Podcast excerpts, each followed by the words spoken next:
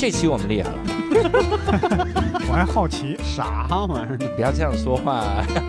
对不起，对不起，对不起，我的天哪！无聊斋赚钱了吗？Hello，大家好，欢迎大家收听这期的无聊斋，我是教主。我是六兽，哎，不要老这样好吗？不要老这样，他不是六兽，各位，我们这期厉害了啊！这期呢，我们要聊一个关于开店的故事，所以先先要介绍一下刚才假冒六兽的哈，身高一米九，然后体重六兽的十分之一的代班主播宁佳宇。哎，活的电线杆子。大家好，我是宁佳宇。嗯嗯，你刚才话那么多，你现在让你介绍，你就一句话，哎我以为你能出什么花活了。没有一点花活都没有你。不应该来，我是宁佳宇，哒哒哒哒哒，咻咻咻咻咻咻咻。哎，我我有一次去宁波，在这里也是希望宁波的俱乐部的朋友们不要听到，他应该会听到。我去宁波都都不酷嗯演出的时候，他们有一个演员叫不辣。嗯，哇，他上来自我介绍就是整活，因为他的名字叫不辣嘛嗯。他上来哟哟哟，这里是不辣，他真的是这样，哇塞，好劲爆啊！当时，就感觉好辣呀！哎，每次对辣着舌头不辣不辣不辣不辣不辣不辣不辣不辣不辣不辣不啦不啦。然后每次他这么一介绍，就场子就炸了，就是大家大家都很嗨。我我希望我应该换一个教主这个名字没法这样。大家好，我是教主，然后 说不出来。宁佳宇也够呛，嗯，呃，咱俩这个音都是主啊、语啊，都不好不好搞。对，嗯我我感觉那个人是别人是往裤裆塞鞭炮，他把嘴里面塞一把鞭炮，啪啦啪啦啪啦。你是你是谁呀？你你是谁你为什么你谁呀？说话你你好可怕！所以我们这一期呢，赶紧请出我们已经开始说话的嘉宾啊。我们请到了这个嘉宾，还跟石老板有点关系啊。啊我们请到了于老板，呃，大家好，我是于老板。哎叭叭叭叭叭叭！大家好，拜拜拜拜拜拜拜拜拜拜拜！哎，两串双响的炮对弹，一会儿一会儿不辣拿着刀来砍咱们仨。主要主要是砍你，因为我们俩都不知道，本来就不知道。哎呀，希望这个比喻别冒犯到他。这期节目听的时候，一定把先把它屏蔽了，然后想，我们这次呢，其实我们俩，我跟佳宇现在身在昆明，嗯，嗯然后我们也是在昆明跟于老板来录这期节目，呃主要是嗯教主的昆明专场刚刚大获成功啊，非常棒，非常棒。获成功于老板也在哈，当时那鱼都活了，你以为？对对对，我 活了又死，死了又活。我们其实呢，这次主要是跟人家聊一聊一件事儿，就是呢，他一直在昆明开一家嗯鱼的店，嗯，这个应该是怎么形容这家店？它呃主营什么？就是一家开在深巷里面也没有挂招牌的鱼火锅店鱼火锅店啊啊，就是于老板是卖鱼的，于老板是卖石头的嘛。啊。古玩、玉石，所以呢，我们这次也要跟人聊聊，主要是之前人家写的这个投稿啊，写的很多，写的那个那个篇幅，我一看就直接念一遍，一个小时就已经够了。所以这一期呢，我跟佳宇就听着于老板来念一遍，开始念吧。就就那个投稿是直接当回忆录来写的 当回头要出书了，这家伙啊。哎你真念呀？你不你不会真的拿起来念？呀呀呀！咱们做商人就是特别实诚实诚，也不让大家笑话。哦，童叟量无欺，诚信经营。哎哎，你算是诚信经营吗？哎非常你这么诚信你这种问题真你这问问的必须得肯定回答，能不能有点陷阱的问题，让我也好那个。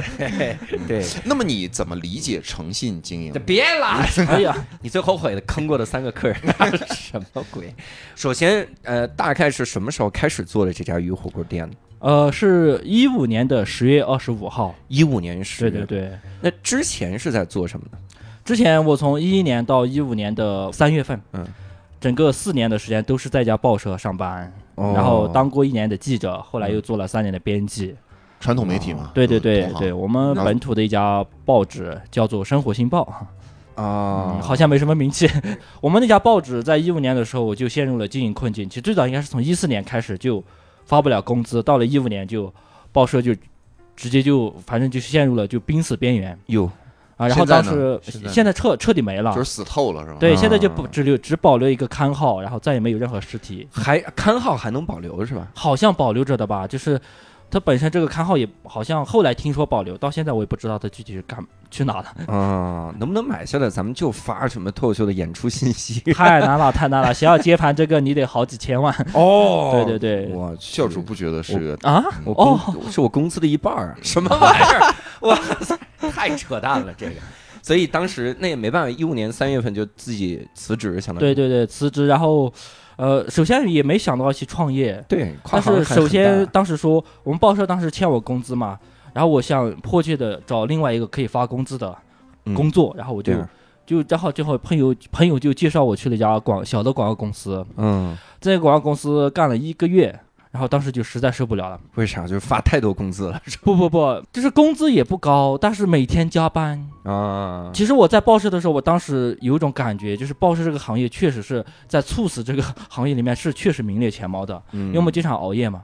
嗯。嗯，但是我去了那个小的公司之后，发现我不仅熬夜，就通宵班，我经常会早上九点钟上班，上到晚上十一二点钟，嗯。然后就整个压力特别大，我就感觉我好像是从一个容易猝死的行业直接跳到一个可能马上会猝死的行业，嗯，所以我当时干了一个月之后五，十提到了百分之百，对，接近百百分之九十九吧，咱们也不能这么，要不也不可能坐在这里啊。接近百分之九十九，幸存者。这行业还有人吗？我我天当时真的感触特别深刻，然后我说不行，我得想办法离开这个公司。但是我当时刚进公司的时候是跟他们老板说啊，我这个肯定要在你们这个至少上一年吧，我得把这个行业摸得透透的，我嗯不能做这种轻易放弃的人。对，然后当时我想海口都夸下了，那怎么跟老板说提提离职呢？老板，我觉得我是一个轻易放弃的人最。后不，最后就跟老板说，老板我要去创业，我感觉我觉得应该去闯一闯，啊 这个不把台阶，不给自己找台阶，但是给自己找了个往上爬的一个阶梯。啊然后就先跟老板说我要创业，当时随便胡诌了一个创业的项目嗯啊。后来回来呢，想了想，哎，好像创业也是可以的。跟老板提了之后，老板也同意了。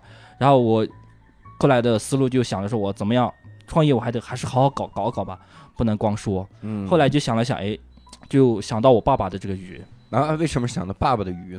因为当时我也没什么其他的可以创业的路径，唯一的就是从家里面从家人是下手，啊就看家里面有什么合适的。我当时的说法是合适的拿出来卖，也不觉得坑别人钱的这么一个项目。嗯然后正好是我爸爸的那道鱼，就从小到大，就我爸爸做鱼嘛，就不断的一直在精进嗯啊。那个时候就诶，这道鱼如果好好打造一下，可以把它做做做一个做一个餐饮店啊啊。正好取名叫父亲的鱼，非常的直白。哇塞，就真的就家里做菜好吃到直接就想要开店。对对对对对，就是那你是每天在家里边儿，爸爸都会做这个鱼吗？呃，重大节假日，家里面也来了亲戚，我爸爸会专门做这样一道鱼，嗯所以它其实这个鱼只有我们在比较关键时候能吃到，所以对我的记忆就特别深刻。啊嗯，现在如果去你家店，还能吃到你爸做的那道鱼吗？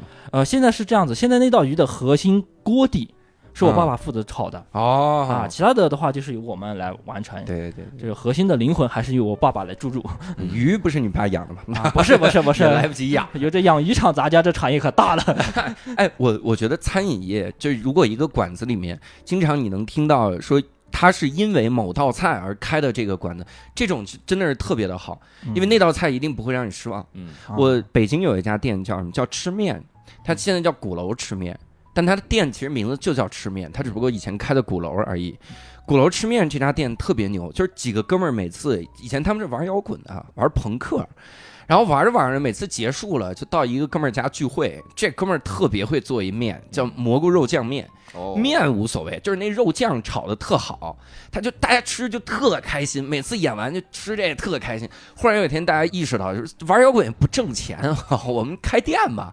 他们就开了那个那个鼓楼吃面那家店，然后那个金牌蘑菇肉酱面底下的介绍就是，就是因为这个这道菜，然后就是因为这个面，我们开了这家店。然后那个那个面真的很好吃，哇！你每次吃就感觉特别的棒，所以这个所以要是把这个面加到鱼鱼别鱼火锅里，加 加什么玩意儿？你突然之间插这么一句，那那这个你们的鱼火锅基本上只有这一个主菜是吗？还有其他的菜吗？嗯，只做这一道鱼嗯，但是这个鱼是火锅吗？不是呀。啊。它其实是这样子，就是我们会把鱼，呃，跟那个锅底一起煮好，抬上来，嗯，然后加热，然后哦，就可以往里再涮别的东西了。对你，你把鱼吃完之后，你再加入其他。啊啊、那道鱼火锅它其实是融合了火锅鱼、水煮鱼和酸菜鱼三大特点。哇，为啥呢？是把人三个底料都放就进去？是我爸爸小，我爸爸以前去做鱼的时候，嗯他也是这样子瞎摸索嘛。嗯，我们家最早是在那个农贸市场里面卖调料、哦啊，所以那个各种食材就比较齐全。对对对，我爸爸在瞎琢磨的时候，就感觉哎那个什么都乱炖吧，然后从中取其精华，去其糟粕，有最后就哎做了这道就是融合各家之长，但是又有自己特点的一道火锅鱼。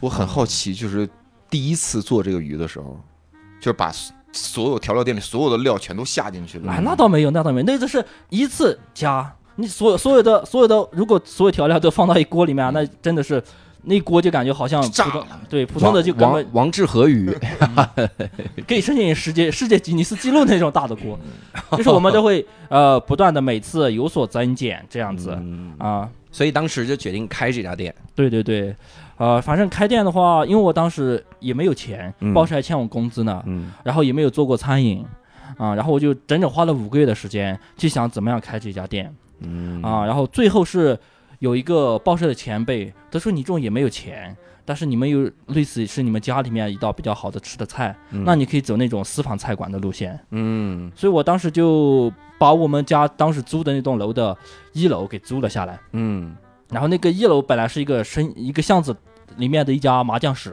啊那个麻将室也特别巧，正好我们要想找店铺的时候，他就自己主动退租了，哇塞，怎么回事儿？就太巧合了，就感觉命中注定啊，这家店铺就是就得没有什么代价，然后就给到了我。嗯然后我租下之后呢，我就嗯很认真的把那种老老的那种老旧小区啊不、嗯老旧城中村嗯那种很认真的改造了一下嗯，啊，做成一个书店风格。书店的风格，对对对对，我嗯就做成一个书店风格的鱼火锅店。书店的风格的鱼火锅店。对对对，就是我当时有个 slogan 叫做“举美食以知识一生的惊惊喜餐厅那么它你里面还放好多书，对”。吗？对对对，哦，一个就把书放到锅里，别别别别别别，不会不会，就是烧的是书，哎哎呦，焚书烧鱼，这这可大过了 焚书烧焚书坑顾客什么啊！就是就让大家视觉上享受书，但是味觉上享受鱼。啊哎，这种搭配其实挺少的。嗯你说书店啊、咖啡店啊，对对呃这种奶茶店啊，我能理解。嗯，对，当时出去看了很多店嘛，嗯就是书店风格的几乎都是甜品店哦啊，还当时甚至还没有没发现有这种火锅和书店把它结合在一块。那真的有人在吃鱼火锅的时候看看书书吗？嗯，会有的，会有的，是吧？比例极少，但是是还是有的。然后看完了之后，你看那个书上建的所有的油点子，哎，就立倒也没有，就倒也没有立刻明白为什么没有这种搭配。之前你大家会有个有个那种担心的地方，就是说这个书它会不会沾染很多油烟？嗯。结果因为我们那个店很小，只有当时只有四张桌子嗯。啊，然后我们也不是说重油的那种，所以那个书摆了这么几年也没什么影响，就是没有那种油烟味，也没有太多油腻的感。嗯主要还是小，主要就四张桌子，嗯对。就就像家里头。连厨房连那个就餐的区域大概就六十平左右，嗯。然后整个就餐的区域可能就四十平。嗯，就足够的小嘛，啊，但是但是我在里面放了很多东西。拼个翻台率是吧？啊，也不拼翻台率，我是很佛系的，我那种就是叫做订满我就不接了啊啊，然后我们只是中午也接，晚上也接，嗯。啊，只有四张桌子嗯。啊，那个时候甚至都没做外卖。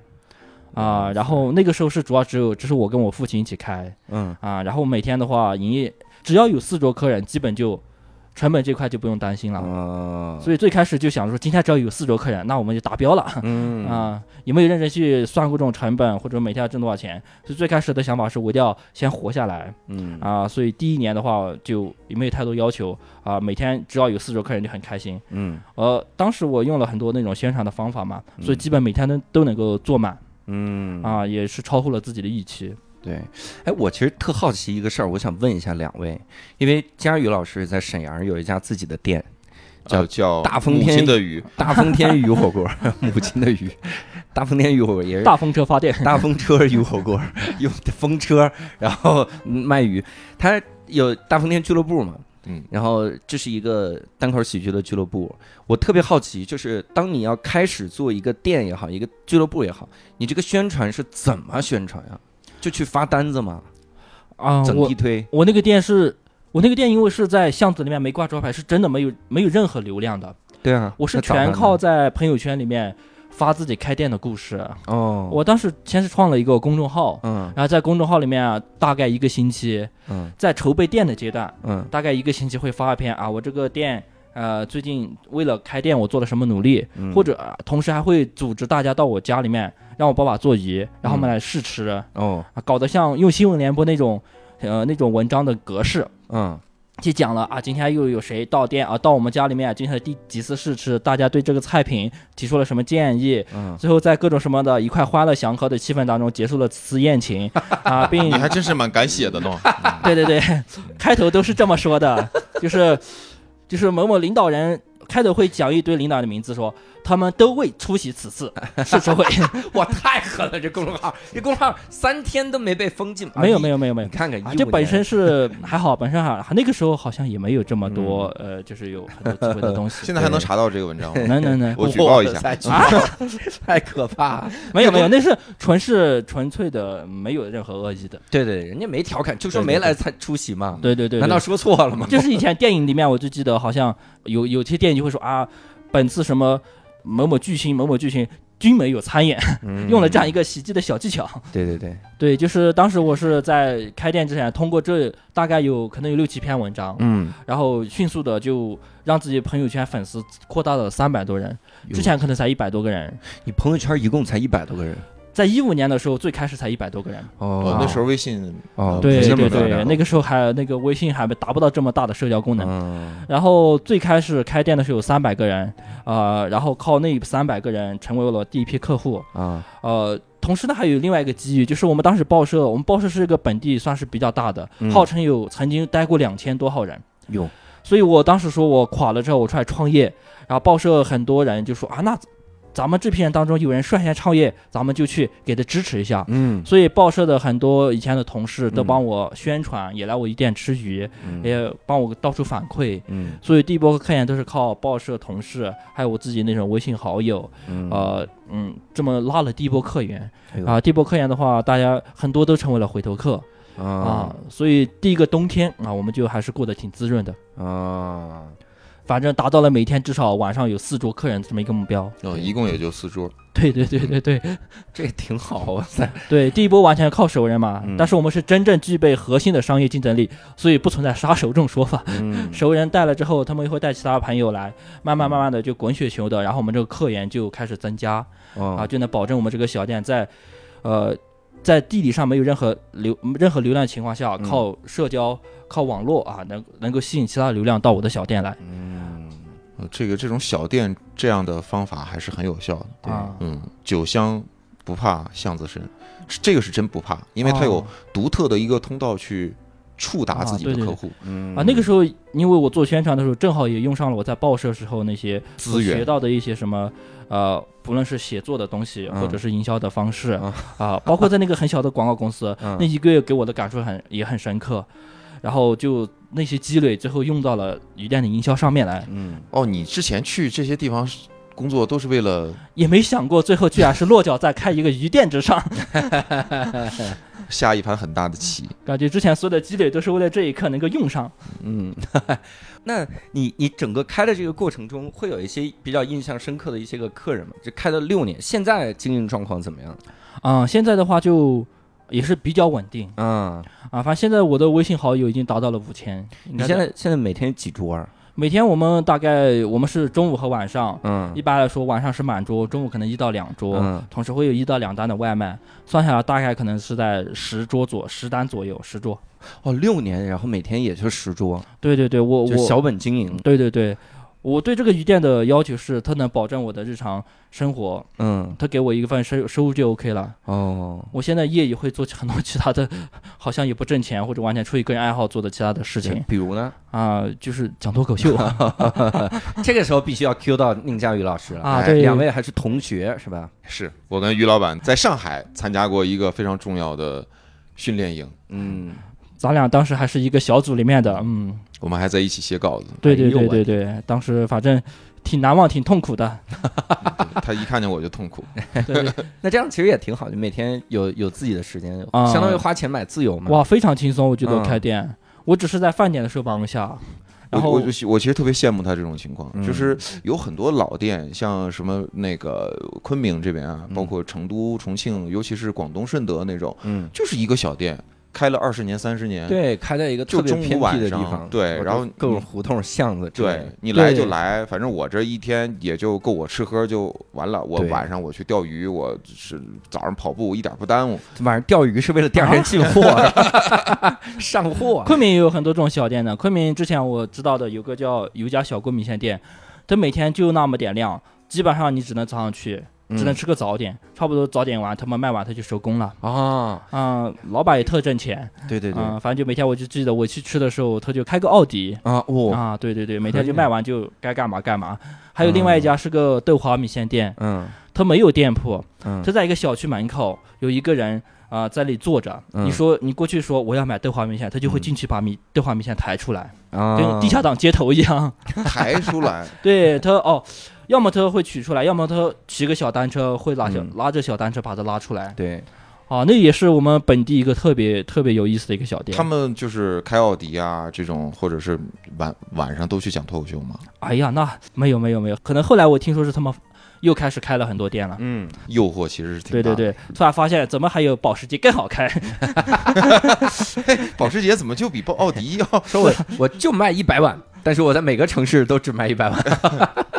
对，那些店在我当时开店的时候，也是我打听到了很多这种小店。嗯。啊，确实很多就完全就嗯，我每天只完成固定的量，那我就不增加了。嗯。他们有个自己个人的生活。啊，那后来接触的客人越来越多，那会遇到一些比较有意思的这种客人吗？呃，特别多，真的有一个是有对情侣，真的我是嗯。觉得我遇到的最温暖的故事，哎呦，哎，应该是上来最温暖的故事之一，哎呦，就是那对情侣从我开店的第一个月就成为我的顾客了，嗯，然后一直到现在，他们差不多每个月都会来。妈啊、呀，然后他们就热恋、订婚、结婚，我都是在朋友圈里面看到的，嗯，我真的感觉他们现在还没生孩子。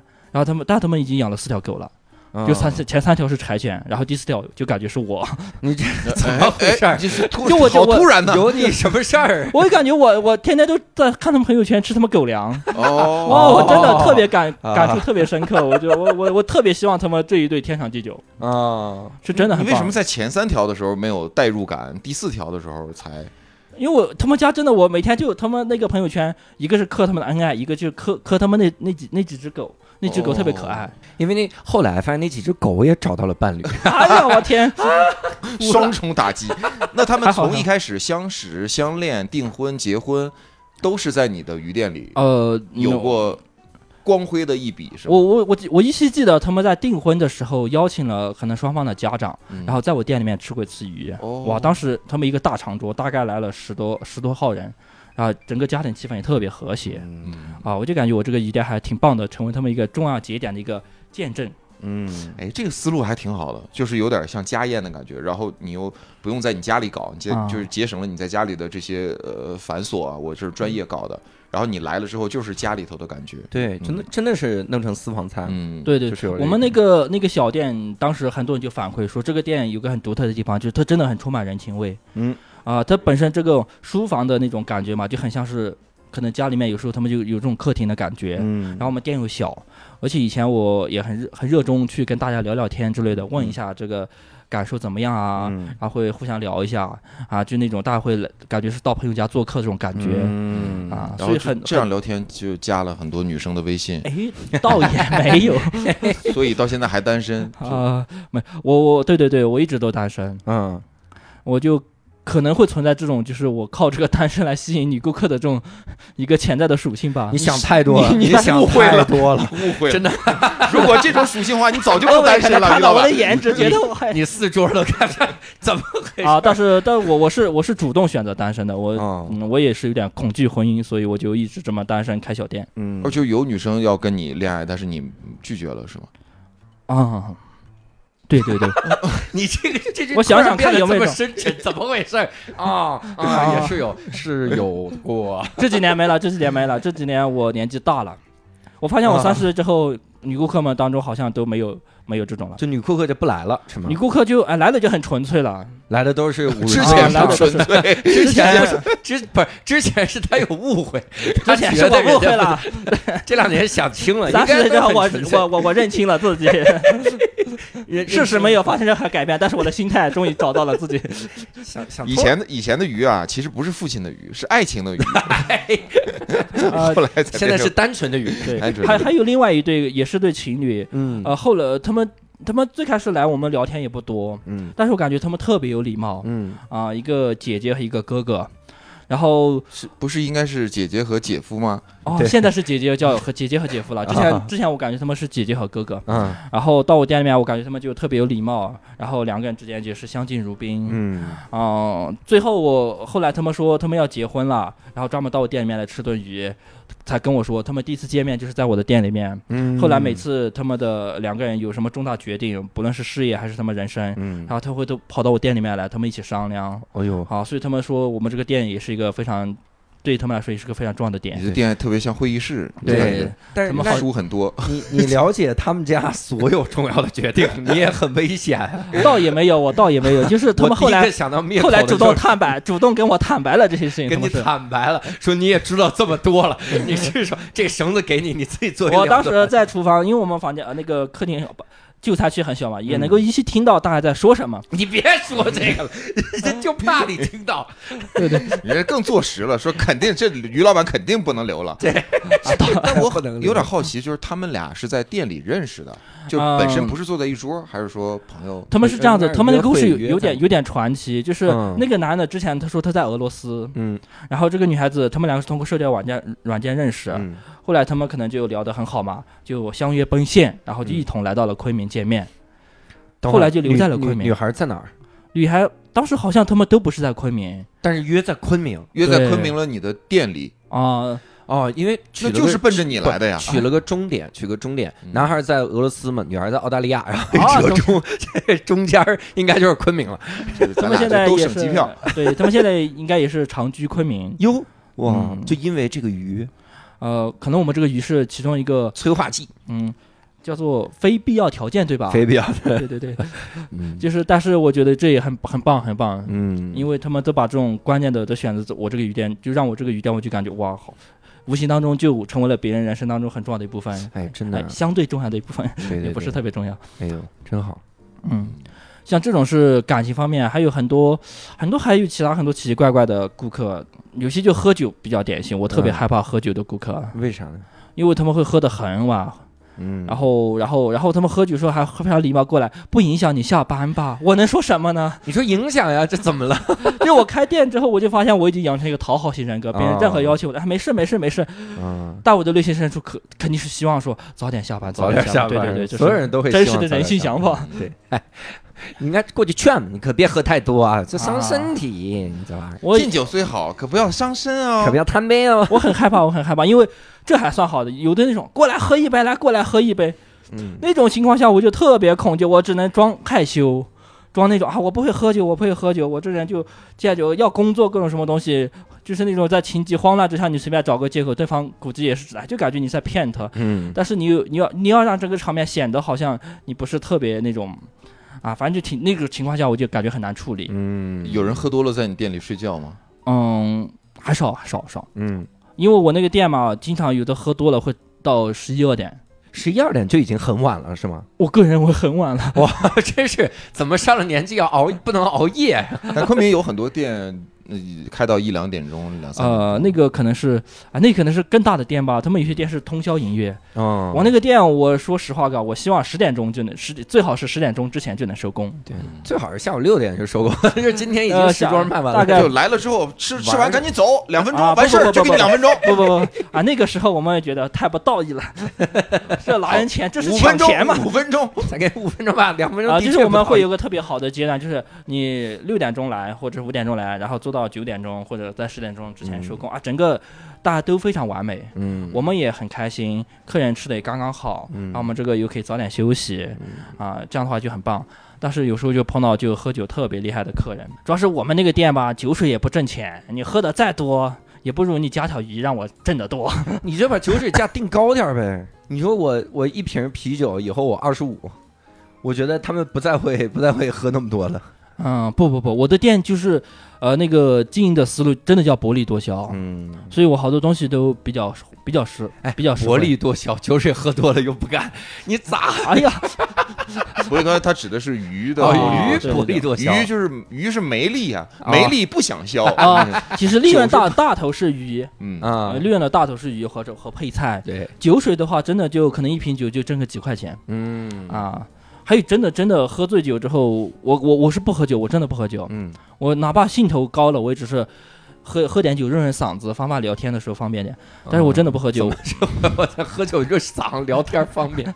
对对对，就是我我我我不太喜欢喝酒那种状态。嗯，嗯，尤其当大家都喝得一塌糊涂，而你是清醒的时候，你在看所有的人，你觉得都很荒诞，嗯，那对他们觉得你最荒诞，因为啊对对他们会恨你的。唯独我一个清醒，然后相互都之间都觉得，哎，双方很好像很怪异。嗯，你他们会他们会觉得你记下了他们的丑态，以后再不跟你做朋友了。看到很多有的朋友就喝了喝完酒之后真的痛哭，然后嗯关于爱情的或者关于事业的，嗯有，有时候你也也不知道怎么去安慰那种场景，就感觉有那种 生离死别、生离死别的感觉。你说你知道吗？忘掉一个姑娘最好的方法是再点条鱼，点两条。怎么的，就是为了得到鱼的记忆。你跟他说，就是我我没有办法安慰你，因为我也不知道什么叫感情，我帮不到你。我拒绝过很多女顾客。这个时候唯一能帮你做个了的，你把单给结了。还还会有印象比较深的顾客吗？嗯，还有其他的顾客，呃，就是他会跟我来讨论读书的事情。嗯。啊，这里面也会有很多很奇怪的顾客，就是有些会跟我一聊文学，就是特啊特别喜欢文学，然后一聊就是玄幻文学，嗯。哦，然后也会有碰到一些很独特的，就是他们真的很懂，他们看过很多书，然后他们会给我推荐些书。有啊，其中有一个有本书叫做《往事并》，哦，这本书我很早的时候就买过，是我嗯在地摊上以很便宜的价格买过一个盗版书，嗯我一直不知道这本书它在整个，至少在大的呃很，就好像是一本很奇特的书。嗯，我在摆到店里面之后，有一次有个客人来，喂，这个书你都有啊？啊他甚至要重金买。啊我作为一个商人敏感性，我说这个肯定不能卖，嗯 所以就跟他聊了一下，他就说了这本书大概什么情况。嗯我突然意识，我靠，我这个店里面居然还有宝贝啊啊！这本你当时你是没看是吗？当时我看了，但是我没有意识到这本书到底有多神奇。嗯或者说，但是这个整个历史的发展，这本书慢慢的就，呃，好像凸显了其重要性，嗯而我没有看到这个东西。对，就这本书是我就感觉之前曾经碰到，但是因为如果不是开书店，嗯。我可能就很难知道这本书嗯。啊，它有这么一个奇特的东西。对对对，然后同时我也有呃很多顾客他们会给我推荐一些书，包括读库，不好意思，我插一句啊，就如果有一个顾客去你的店里看到你那么多书，还玩命给你推荐书，是不是就是你摆的书品味不行？啊，对的对的对的，别老摆读者，摆读库。我以前摆过读者 摆过大兵的书，摆过大兵的书，包括摆过全世界从从从你的全世界路过，哦然后有一个也算顾客是，不是有拍案而起的？就是哎呀，这什么脏什么脏东西混进来了？哎呀，我天！哎，我前两天有一天就是就是演出的时候，嗯呃，也也其实也是图书馆的一个活动，其实就是嗯。我问一个读者，他其实也是我们观众，我说你嗯最喜欢哪个作者呀？因为嗯你天天总来看书，我最喜欢大兵。哟，我当时我就我就按捺不住的，我想讽刺这个人的这种这种这种冲动就出来，嗯但是我就强力的往下压，因为人家是特别认真的去表达，就是说嗯，因为他真的是很喜很喜欢，他才会说很认真，然后旁边的观众也很侧目，因为。其他的人可能也知道大兵是一个什么样的作者，然后我就说，我说，呃，你说我喜欢旗帜，旗帜和大兵。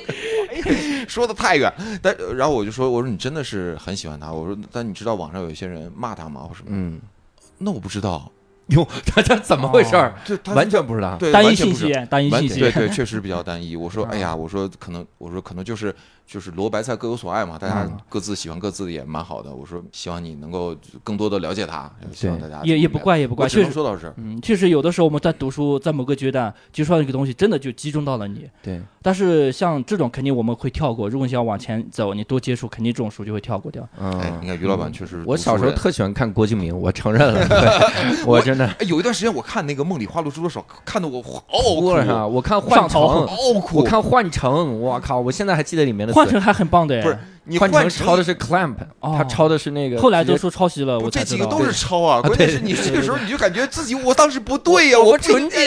真心被错付了。错付了。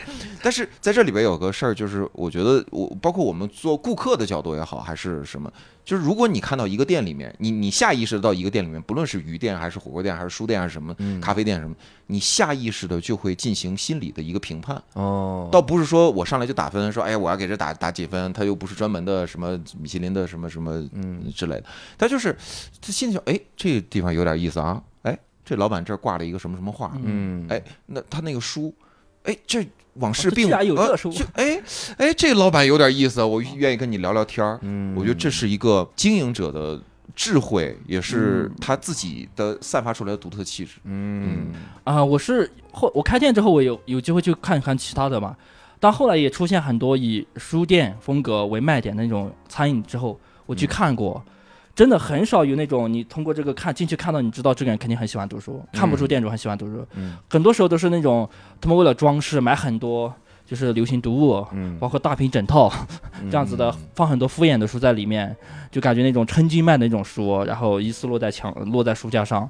我很少，我甚我我我没我没看到，我没看到说有个店这个店主真的是很喜欢读书，他同时推开了个火锅店或者开了个其他的，嗯。啊、所以我就感觉我这个小店真的很很独特，嗯。因为我确实很喜欢读书。啊、嗯算读的也不多吧，反正我每年大概现在能够读个三十到四十本哇，我可以了已经这个远远高于我们的普平均的阅读量了。啊，这个是也是这几年我突然嗯觉得认真读了，我发现自己能够达到这个量。嗯在以前我没有认真读书，我每年我觉得读个五六十本的。嗯之前以前最开始大家会产生这种幻觉，好像自己每年会读很多书，啊但认真读这个方向，其实你都是减半的。啊，就是没认真读的时候是觉得觉得自己一年至少五六十本对对对，夸海口，夸海口。然后就觉得减半，对吧？嗯这个这个，你看他在这方面特别有认知，嗯但是他就觉得很多女顾客是因为他单身来的。哎呀，这方面你得女人啊，是一本这不书。书是人的自己的镜子。你得把书好好读懂，你这 多多举一反三，你这。啊，这个以前是有这种自己的啊偶像认知障碍，现在没了，现在没了，哎呀，现在就知道自己单身是纯粹自己就单身，跟跟顾客没关系，老板，你不要老读鱼，跟生意没关系。你系。读点女性的书啊。我店里面甚至有那种就特别迎合女孩子的书，呃，有本书叫做《如何》，诶，有本网红书有套吧，叫《如何追求漂亮少女》啊对啊，那种也有特别老的那种对对对，我也很认真读了呢，我甚至还做了一点做了一点点笔记啊。后来其实你可以看看如何追求英俊少年，也啊，对，也许两套，双修，对新思路，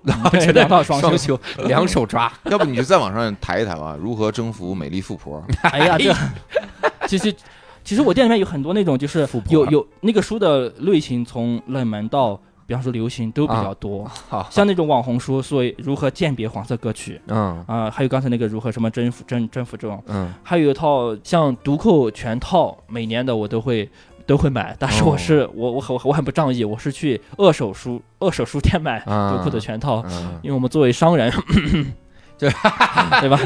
无奸不商嘛。对，老六听到气死了，就是你们这帮人让我们还是一个 贼着儒口口声声说要是买买买，结果是支持二手的 没有没有没有，二手一样是啊，二手一样支持对吧一？样啊是，支持的。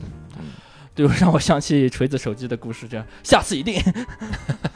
呃，然后还有其他的，然后我会买很多那种画册，嗯画册就比方说风景画或者是历史照片这样子，嗯那种就反正比较通俗嘛，嗯。啊，大家都可以看，啊，然后一些其他的，嗯，反正挺杂的，嗯嗯、还有包括理想国的书也有也有过几本，嗯。哎，还有一些就是就是那种政治方面的法国大革命知道吧？嗯，嗯。啊，这样的书也有，但是我没看，啊，实在对，你是说旧制度与大革命？对对对对，对，那这个书很火嘛，听但确实看不下去。听。得出来没看。对对对但是是买了。对对对对对，我会也是去看一下整个风。整个风头风向封面，风向往哪里吹，我就去买什么书。我们本来是要聊于老板，现在变成了书店老板。书店老 板书店老板我是个商人，我要对进各种书。对对，也是我鱼店的很重要的一部分。嗯哎，那你喜欢鱼吗？我特别喜欢。从小到大，不不单单是吃，就是包括鱼的意象啊，因为呃，人类对于鱼它本身是有很多的意象嘛，嗯啊而且人又跟鱼有千丝万缕的关联。这个东西真的我，我小的时候在农村，然后我们家是唯一一个我看过我们整个乡镇可能是唯一一家拥有一个观赏性鱼塘的人家。哎呦，鱼塘对，是多大的？大概就可能就十多平米吧，嗯在院子里嘛？，对，一个院子里面，我我真的很奇怪，我觉得我们那个地方是很少有人会养鱼，也会没有鱼塘的。就我我我我们家就是，当我爷爷家，你家在哪里啊？嗯、在曲靖惠泽一个小一个山村里面，曲靖。嗯一个山村里面，就那个村里面，我就哎很奇怪，为什么我们家会一个鱼塘，而且全是就是养鱼，然后也不吃，就就有水有水嘛，嗯所以就我感觉很奇怪。我从小就因为有那个水的东西，我感感觉好像我稍微有点点灵气。嗯所以哦所以我小的时候就嗯，每天特别夏天的时候，啊，就看那个鱼在上面游来游去，嗯就不想吃吗？没想过吃。我们感觉那个池塘的鱼就是我们家的宠物，哦就是我们家甚至狗都不是宠物，狗只是看家护院。嗯那个鱼我感觉就真的是宠物，我们还会给它搞点什么就菜就菜叶啊之类的去喂，然后就经常会看鱼。鱼还能吃菜叶子呢，对对对，就是 菜叶嘛，然然后有什么有点饲料啊，就喂我们那个鱼塘里面的鱼，你都是什么鱼啊？啊，都是一些普通的草鱼，后来才引进了一点金鱼。嗯，对，我就感觉哦好神奇，就是我我们那个地方就真的是别家没有，嗯。或者有是完全是他们是养鱼为生，养鱼就是这种是经济经济类的那种。嗯，哎，我感觉你们家可能跟亚特兰蒂斯啊、海王、海王 美人鱼什么的有点关联。海王如果开了一家鱼火锅店，他妈会被打死的，我。同类相残这太可怕了。我感觉你这冥冥之中跟鱼一直有不解之缘。啊，对。嗯。我我们家那个那个鱼塘其实有有传说的，就我爷爷跟我说的，嗯。因为那鱼塘里面它有两个石头，嗯。两道那个蜿蜒的石头，嗯。我们那个地方有点喀斯特地貌，哦，所以那个石头在那个鱼塘里面确实形似两条石龙。哦。我爷爷就说了，就是啊、有个龙这里有对这里有个龙脉，然后这条龙以前是怎么怎么，最后化身为石龙，镇守在这里，保佑咱们家一方平安。这个龙天哪！这个龙分的太细了，就保佑你们家一方。对 我当时我小的时候没进过城，也没见过大的湖，啊我真的认为这就是真的。哦，后来我来到滇池，说人家这好像滇池都没有说龙这种说法。啊，我这么大的，我的天哪！这么大池都没龙，龙护我们家，我们家就感觉一粒芝麻跟一个六十平米的房子这么大，我们家那个湖和那个我们家那个小的池塘和那个滇池，就是感觉这种对比太，我就不可能吧？什么龙会看上咱家这种？土我爷爷老，土我爷爷不洗澡，对吧？我就感觉太，我爷爷其实也蛮有这种浪漫主义。我小时候真的被骗的特别信，我都我都可是真可能他也很信呢。对我爷爷，我爷爷很擅长编这种故事。嗯我爷就是各种嗯各种什么道听途说，编到最后就开始这种说这种什么呃神神叨叨的，嗯他讲了这么一套，哎，那你们家附近有什么大河吗？没有大河，没有没有，嗯。真的没有，也没有大的湖。呃，有一个叫毛家村水库，嗯。但是也离得很远了。嗯。因为小的时候我们是八零年，我是八八年嘛，嗯。所以是九零年代那个时候我们农村是比较封闭的。嗯，我甚至真的在整个小学阶段，我看过大点的湖，好像也就我爷爷家那个湖了，而且我爷爷家那个池塘了。嗯，所以就那个池塘里面，我每天看那些鱼游来游去，然后那个，哎，不由自主的就感觉这个脑海当中会产生很多浪漫主义。嗯，就百草园到三味书屋。嗯我我有写过一篇文章，真的叫《百草》，模仿鲁迅的风风格嗯去讲我小时候在我家里面各个什么墙头墙头各种东西玩耍的一些想法。我们家门口有两两块石头，一块像龙，那一块也像龙。对，我会我会躲在那种我们家那个墙角撒很多那种桃子的核。嗯哦过河，然后假装假设这是《三国演义》里面啊，两个两军交战各种什么东西，哇，好神奇！一个人在那里对着那个石头在那里念念叨叨，然后嗯用手在一个呃那个果核里面转来转去，模拟他们双方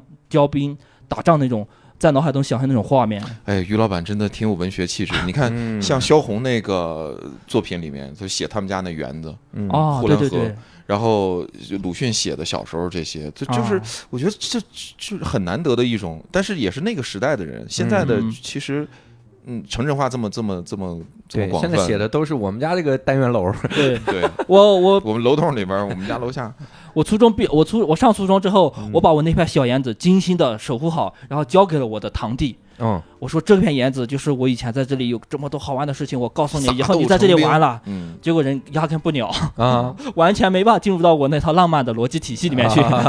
那现在这个园子还在吗？现在不在了，嗯，我们那边就真的这些年发展挺好的，家家都盖了楼房，就没有那种浪漫主义的角落了。那那个池塘也池塘现在又恢复了哦，但池塘就池塘现在恢复了，就是那种被混凝土围了一下。哦，哇，原来那种是完全是用土围了一下，它会有嗯垂柳，有很多花花草草，嗯哎，还会种一些果树，所以那个时候就很有那种意境。嗯现在的话就完全就嗯，啊，钢筋水泥的都市，对对对，所以啊，这个经营鱼店这个过程中是都一帆风顺吗？中间会有挫折吗？啊，这就必须得批评一下我的父亲了。有，对父亲的鱼要批评父亲，就是我开店的时候是取名叫父亲的鱼，还把它做成商标。当时就是我跟我父亲一起开，嗯啊、但是我父亲呢，他的想法是我们先开这家店，看能不能成，能成的话就去外面开一个好的正规的店。嗯啊、然后我们开了第一年之后，嗯，过了冬天，然后我爸觉得生意挺好的，嗯然后到了次年春天，他就想出去开了。正好次年春天天气转热了，我们的生意也开始有点下滑。我爸爸就愿望特别强烈，他就认为，哎，这个生意下滑，再加上我们这个店，他也看到很多顾客反馈很好，他就觉得这个就应该出去开。嗯而我，而我认为是，我觉得还不到时候。另外，我对我在外面开店，我说实话，我也没有特别大的意见，就我特别喜欢这个小店的这种感觉，嗯我就坚持说我一定要开这个店。后来我父亲就跟我分道扬镳了。嗯啊哎当时我父亲因为理念上的理念上的这种分歧嘛，就是也骂了我很多次。嗯。对你，我二十七岁的时候，经常会被自己的父母骂哭，那哎呦，这是一个特别特别特别难以接受的事情。嗯。对对对，啊，但后来也好，后来我爸爸他也出去开了店，我就守这个小店，然后把我堂弟喊过来，我们两个人开，嗯。然后那个时候很神奇，鱼店的生意就真的很好了。嗯。呃，大概到了一六年九月份，我们这个店因为非常独特嘛，嗯。一个生肖里面的书店风格的火锅店，嗯。很有噱头。然后我们也开了一年，就说明这个市场是认可的，嗯。就会被很就有很多那种公众大号，尤其是美食的公众大号就来采访我们。嗯。啊、他们是觉得这个店很有意思，所以他们是来免费采访。发在他们公众号里面。嗯。啊，那个时候就真正的叫做吃到流量的甜头，嗯。因为那些流量大号带来的客流这是真的太多了。嗯。迅速的，我那种微信好友可能就一下子达到了几千人，可能是一千人到两千，就是那个之后积累那一波人。嗯然后那些人来了之后呢，很多都成为了回头客，靠那一波人，我的我的那个最后的客流就没问题了，一直持续到了现在。哦，疫情期间，嗯，疫情期间其实影响也不大，最大，但是我主动的去，我们后来做了，开始做外卖，嗯就是把这个火锅店，把这鱼火锅做成半成品外卖。嗯所以在去年疫情开始之后，我们本身也没有受太大的冲击。嗯那那你说你你爸爸出去了之后，那他自己开店开啥呢？开的挺坎坷的。我爸爸先是在昆明，在昆明的二环旁边开了一个店嗯啊，他那个店也是亏，大概开了三个月，他说他的说法就亏了八万到十万左右。我开的啥店？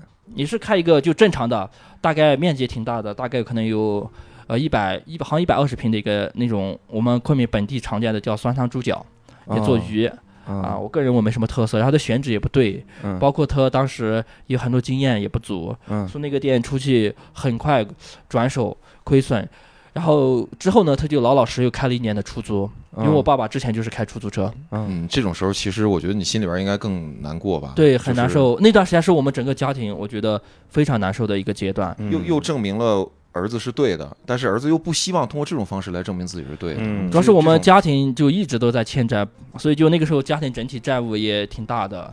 然后我的话只能养活我自己，然后爸爸那个又亏了一些钱，然后但是后来好转是到去去年开始，去年的时候我爸爸我爸爸开了一年出租车，然后回到我们老家，在我们当地也开了一家火锅店，也是做鱼火锅店，嗯也没成。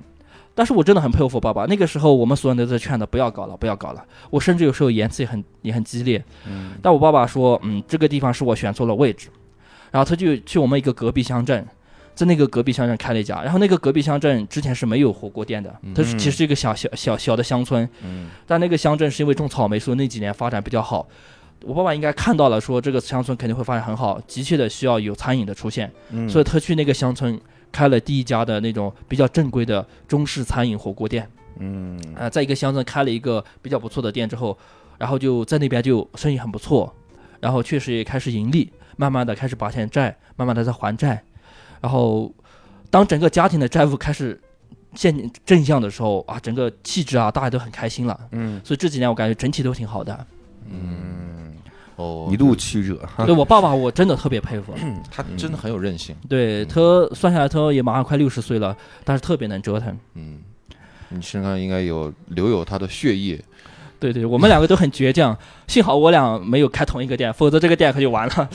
之前你们不是开了吗？后来不对对对对对对，后来就我爸爸出去自己开他想要开的店，我保我我就坚守我这个小店。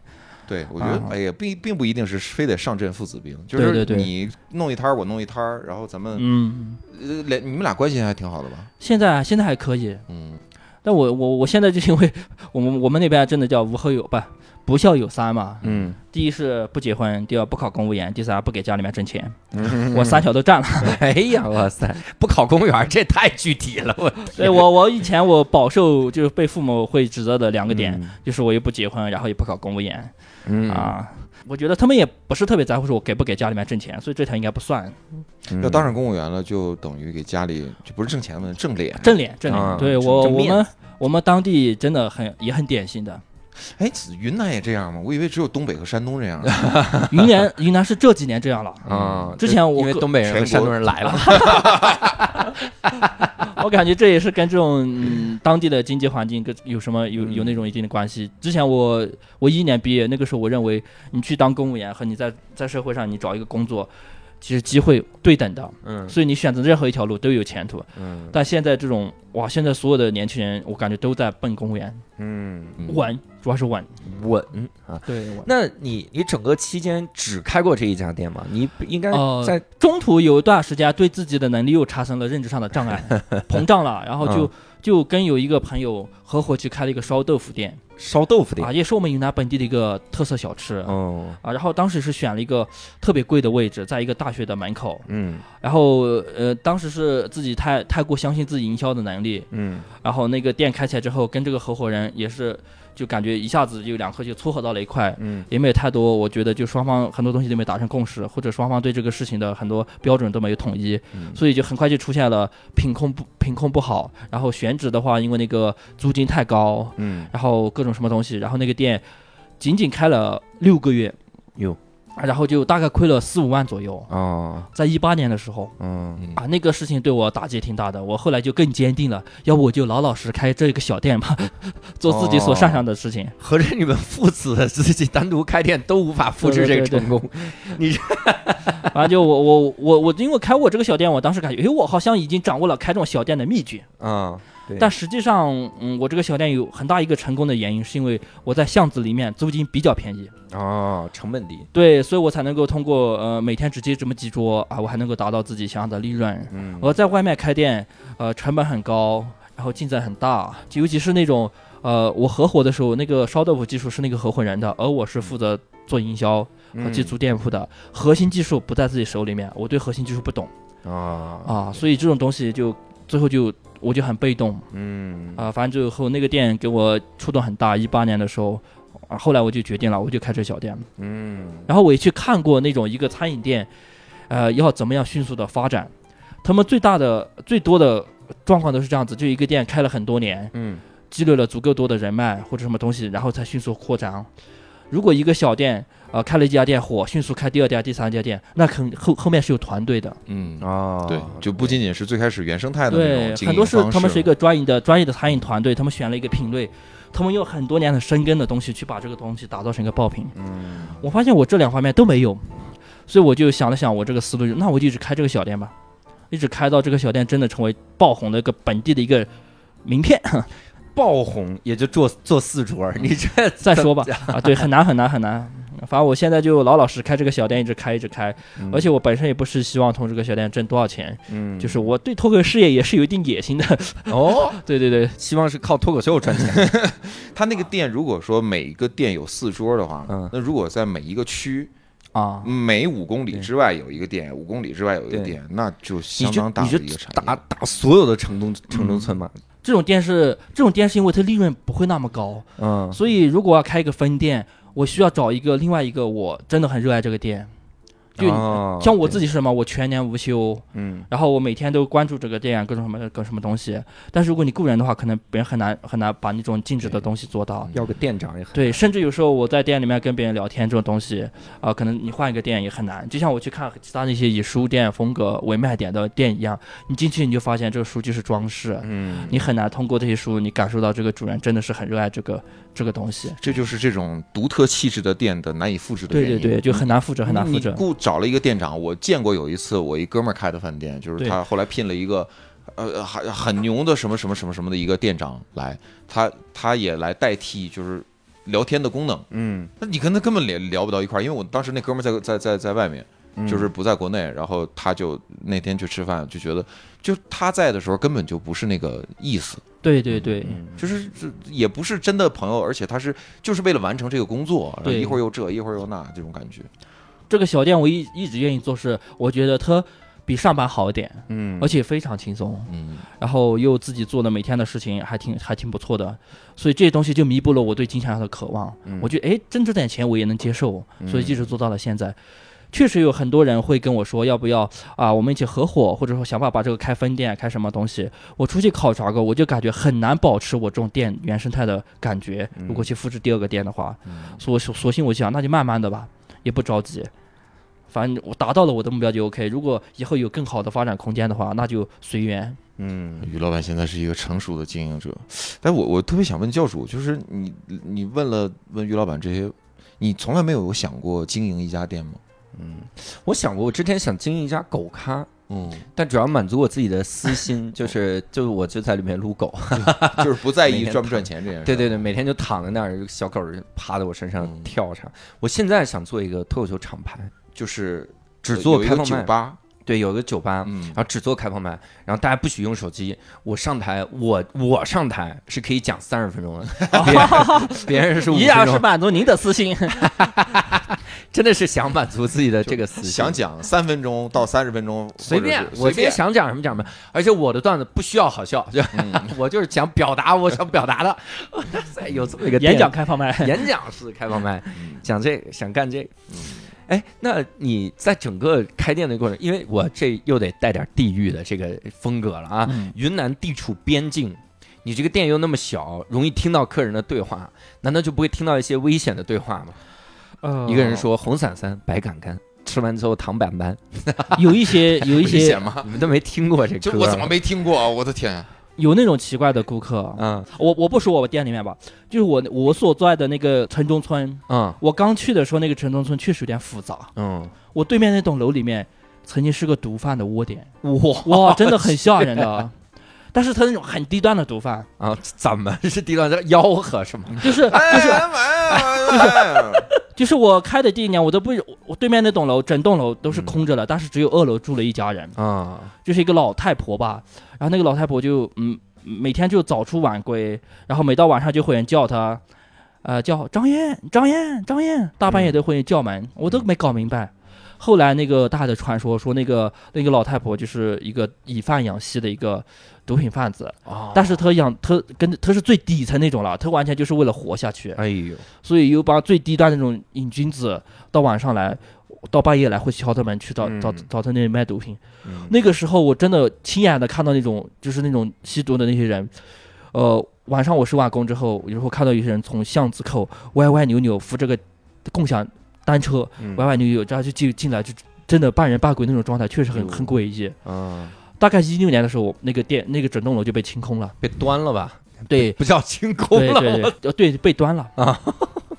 然后后来那边就安好很多了。啊，那个是我开店的时候我都没意识到，诶，对面还有这么这么危险的一个东西。嗯 那个是我就是侧面反映了我们当时那种城中村状况，包括那个鱼店所在的位置，嗯。确实跟周围的显得格格不入。嗯，哎，你之前说有一个就是投稿的时候写一个大哥，那是啊。大哥是大哥，我觉得他是也是我店一个常客，派头上就特别有那种大哥的风范。嗯。他第一次到我那里就特别的热情，哎哎，少林少林，就我真名叫少林嘛。嗯就那种自来熟少林寺哦，对，自来自来自来熟，一下子感觉哇，特别有大哥关怀小弟那种感觉。嗯大哥是不是少林？不用少林。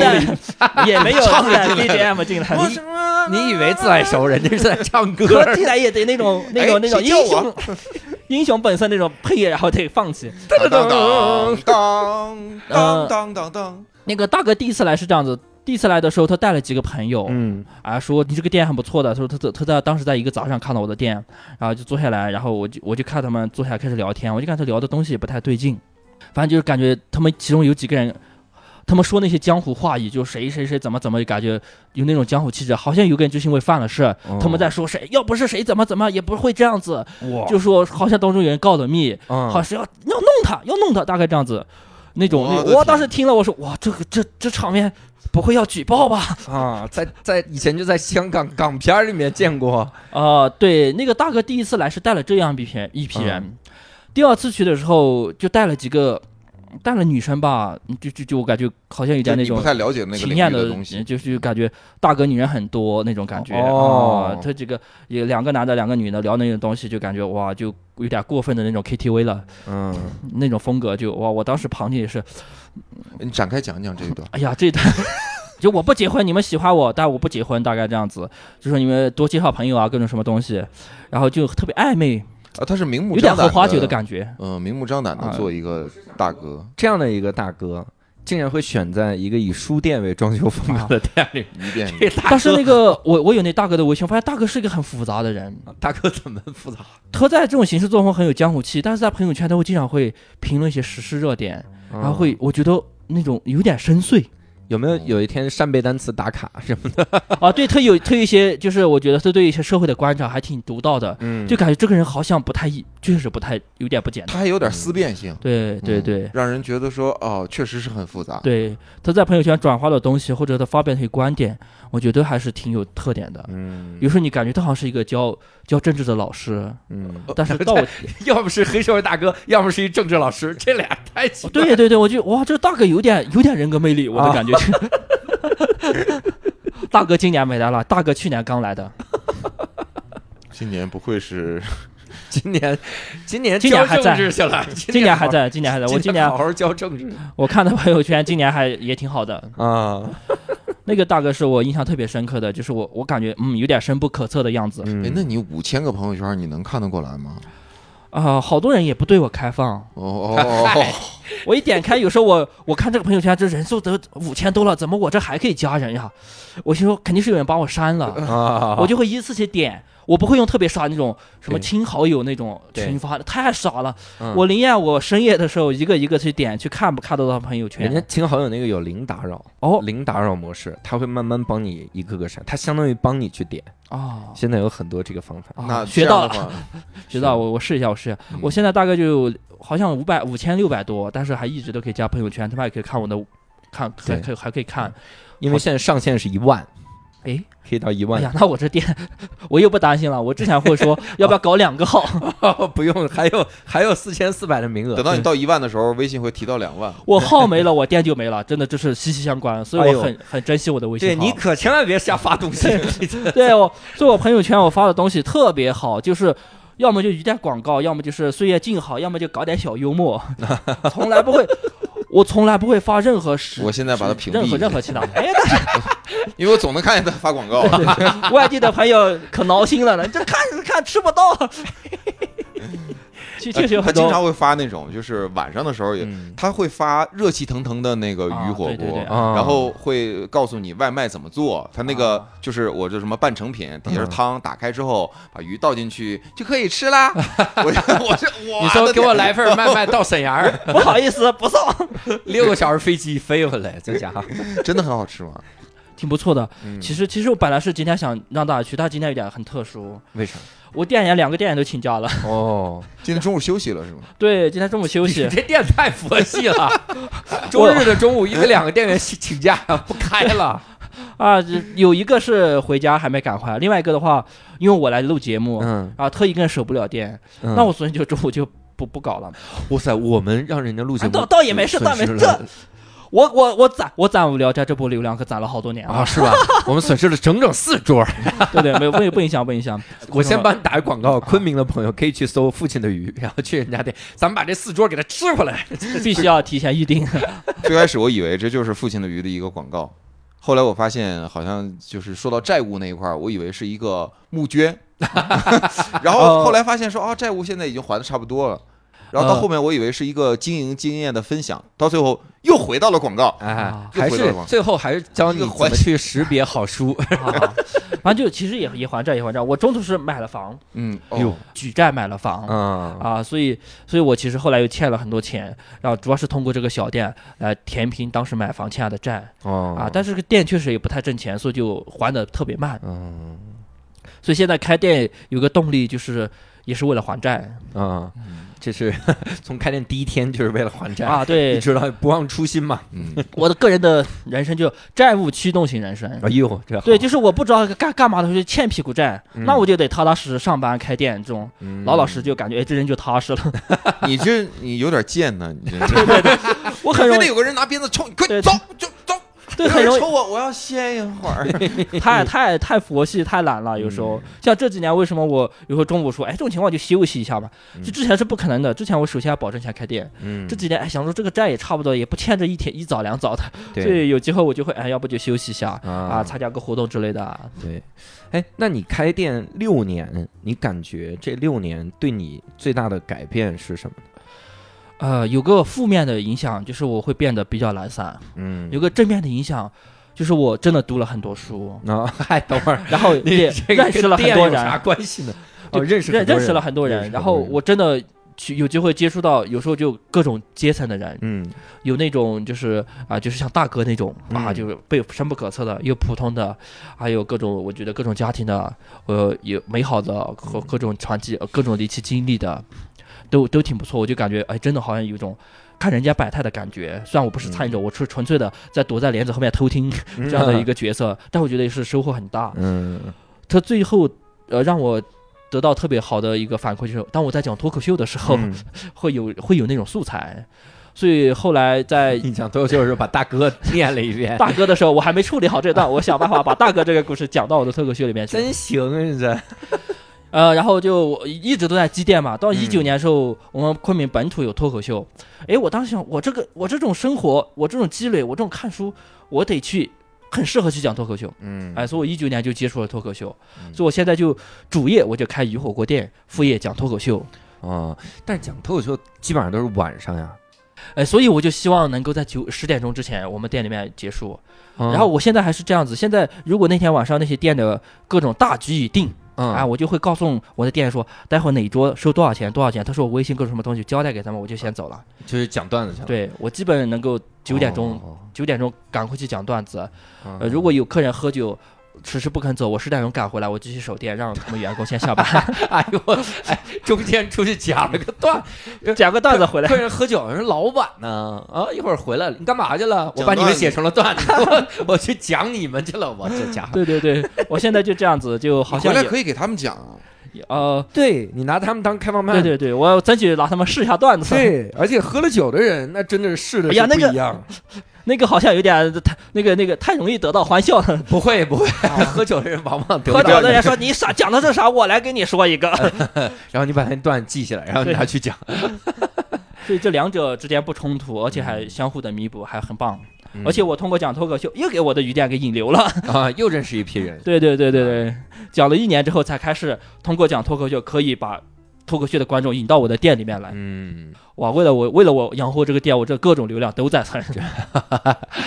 这真的这是告诉我们一个重要性：你开店就开那只有四桌的，别还不能大这个店。最近还是膨胀了，最近已经搞到了五桌。哎呀，在中间摆了一桌，不摆，了这个是可可是非常高啊，它提升百分之二十了啊，啊。对对对对，你这这做一个盈利多高啊！这大跨步，哇塞，是高每月增增加收入高达上千元。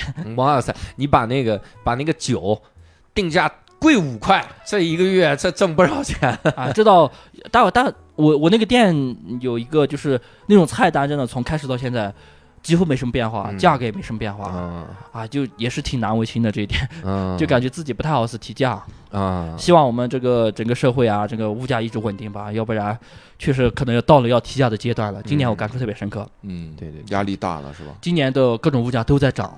嗯，所以可得吃到明年，我们必须得踢一波了，要不然我就变成做公益了，已经不是做生意了。嗯嗯，所以我们预先知道了这个父亲的鱼要涨价哈，这个啊信息真的是没有重大信号，重大信号没有什。么重大。我 赶在涨价之前先去吃一波，然后再就不去了。哎呀，这就吃了一便宜的。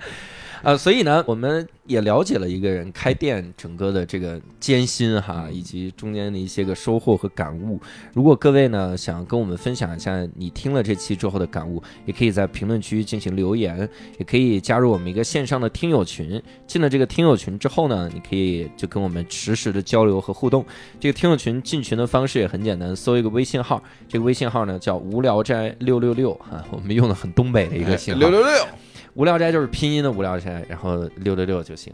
那这次呢，我们也非常感谢于老板哈，停业来录我们这节目，耽误多少条鱼？鱼很开心，我告诉你，就多活一顿。然后 都是鲜鱼是吧？呃，对对对，都是他们现在还活鱼活着，他还还现在还在那个鱼贩子的那个鱼池塘里。怎么没买啊？是我现们买啊？我们我们都是你定了我才去买鱼，嗨绝对是职工。真的没有任何成本，连库存的成本都没有。对对，我那店算是一个比较好的，就是小店经营的范本。真好哈！所以呢，也希望各位喜欢我们这一期，感谢各位的收听，我们下期无聊斋再会，拜拜。拜拜。